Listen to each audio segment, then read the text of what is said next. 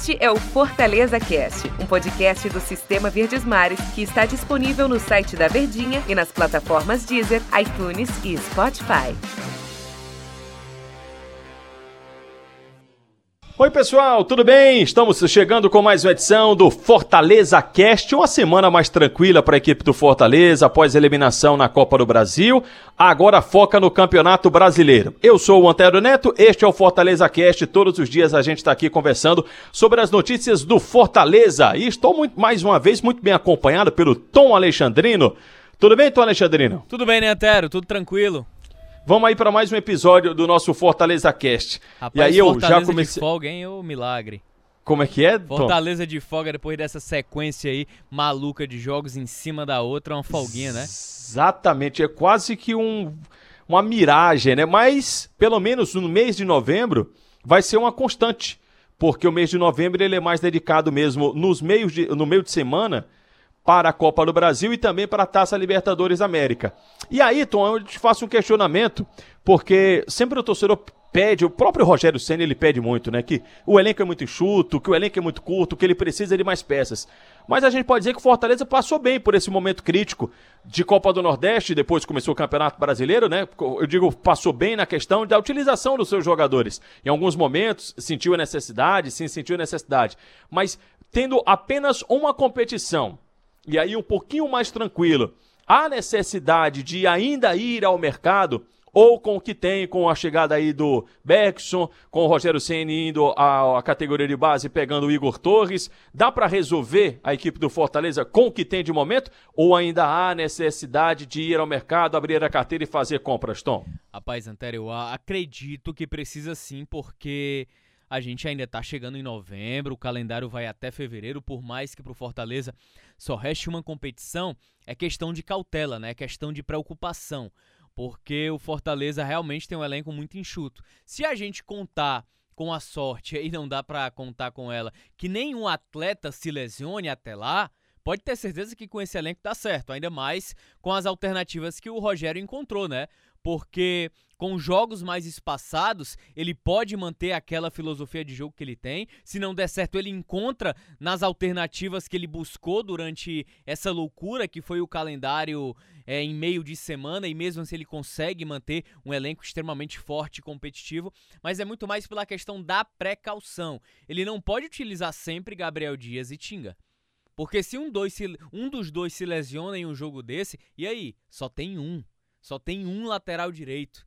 É da mesma situação em relação ao Ronald. Ronald não pode ser utilizado sempre como aquela dobradinha ali, alternativa para os lados. Por quê? Porque só tem Felipe e Juninho.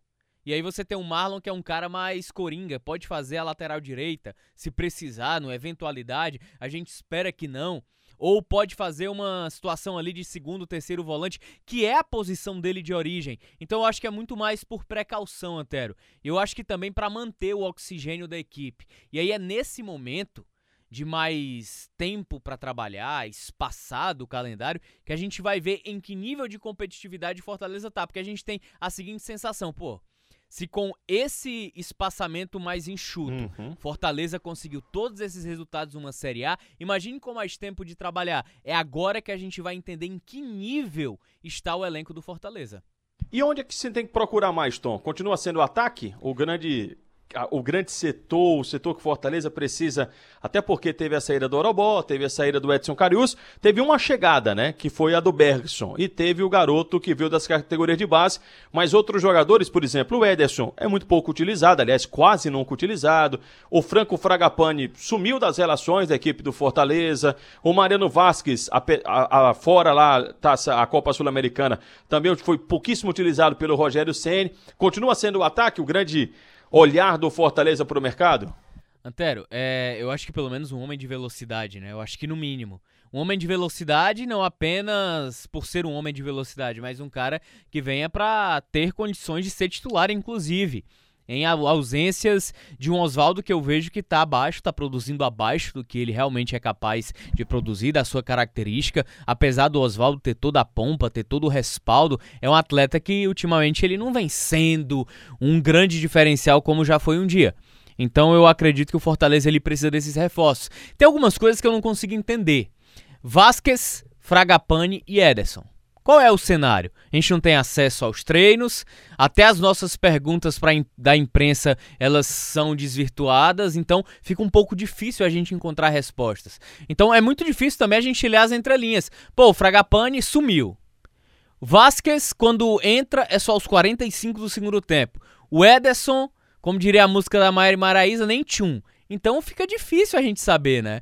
Ficar sempre lendo as entrelinhas é muito difícil, principalmente pra gente dizer, ó, precisa de mais uma peça assim, precisa de uma outra peça dessa maneira. É muito delicado, Antero.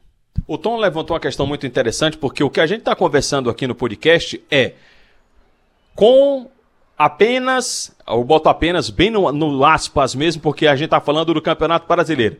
Com o Campeonato Brasileiro só os jogadores que estão aí são suficientes para o time do Fortaleza, mas como é um campeonato muito longo, é natural que a gente tenha uma variação de rendimento da sua equipe e, consequentemente, dos seus jogadores. O David, há bem pouco tempo, estava né, numa situação muito delicada, não conseguia cinco jogos seguidos e o David sempre fazendo gols. O Oswaldo, que o Tom lembrou muito bem, começou arrebentando. Aquela jogada da pedalada ainda para a linha de fundo e cruzando para o Wellington Paulista era fatal para a equipe do Fortaleza. Já é uma maré de baixa. Esses três jogadores que o Tom pontuou aí, de fato a gente não sabe o que é que acontece, né? Acho que o Ederson tá só cumprindo lá o elenco do Fortaleza, o Franco Fragapane e o Mariano Vasquez também.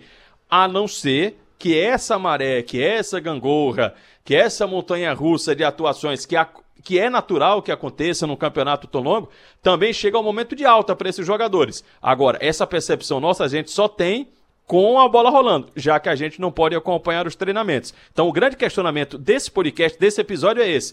Serve para você raciocinar juntamente com a gente aqui, torcedor. Se acha que há necessidade de ir mais ao mercado, de fazer as contratações? Se sim, aí é o outro lado, né, Tom? O porquê? Porque tá faltando gente ou porque tá, tem gente que não tá rendendo? Eu, por exemplo, eu, Antero, se eu sou dirigente do Fortaleza, eu acho que é até um pouco polêmico, e se eu sou dirigente, e acho que é isso que vai acontecer com o Fortaleza, só vai contratar se for aquela oportunidade de mercado.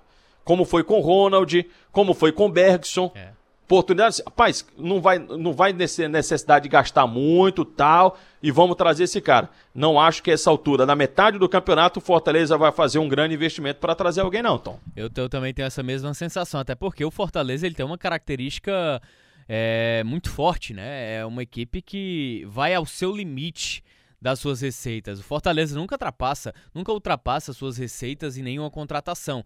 E aí a gente vinha conversando, né, Antero, mais cedo, é, ontem no caso, no show de bola, é, o Fortaleza ele tentou, fez de tudo para trazer o Gemota dentro das condições financeiras do próprio clube, mas aí o Santos ele mudou em vários momentos o modelo de negociação, inclusive para cima, aumentando esse valor. O Fortaleza encontrou um meio termo, uma parcela, só que chegou um momento, peraí, a gente vai, a, vai como de rua, vai arrombar aqui o nosso cofre e a gente não vai trazer o Gemota. E aí o Fortaleza desistiu, depois veio a oportunidade do Elias, aquele volante mesmo, aí seleção brasileira. Fortaleza fez uma proposta, ele pediu para esperar porque tinha um Santos do Cuca. Depois Fortaleza não quis esperar porque era urgente e conseguiu encontrar numa oportunidade é, o bebê, né, bom e barato, que foi o Ronald e, e deu um retorno técnico muito rápido. Foi um atleta que conseguiu se assimilar à forma de jogar do Fortaleza de uma maneira em tempo recorde e principalmente em alto nível. Só que aí tem outra dúvida, né? é, Ederson, Vasquez e Fragapane. Há um plano do Rogério Ceni para esses caras?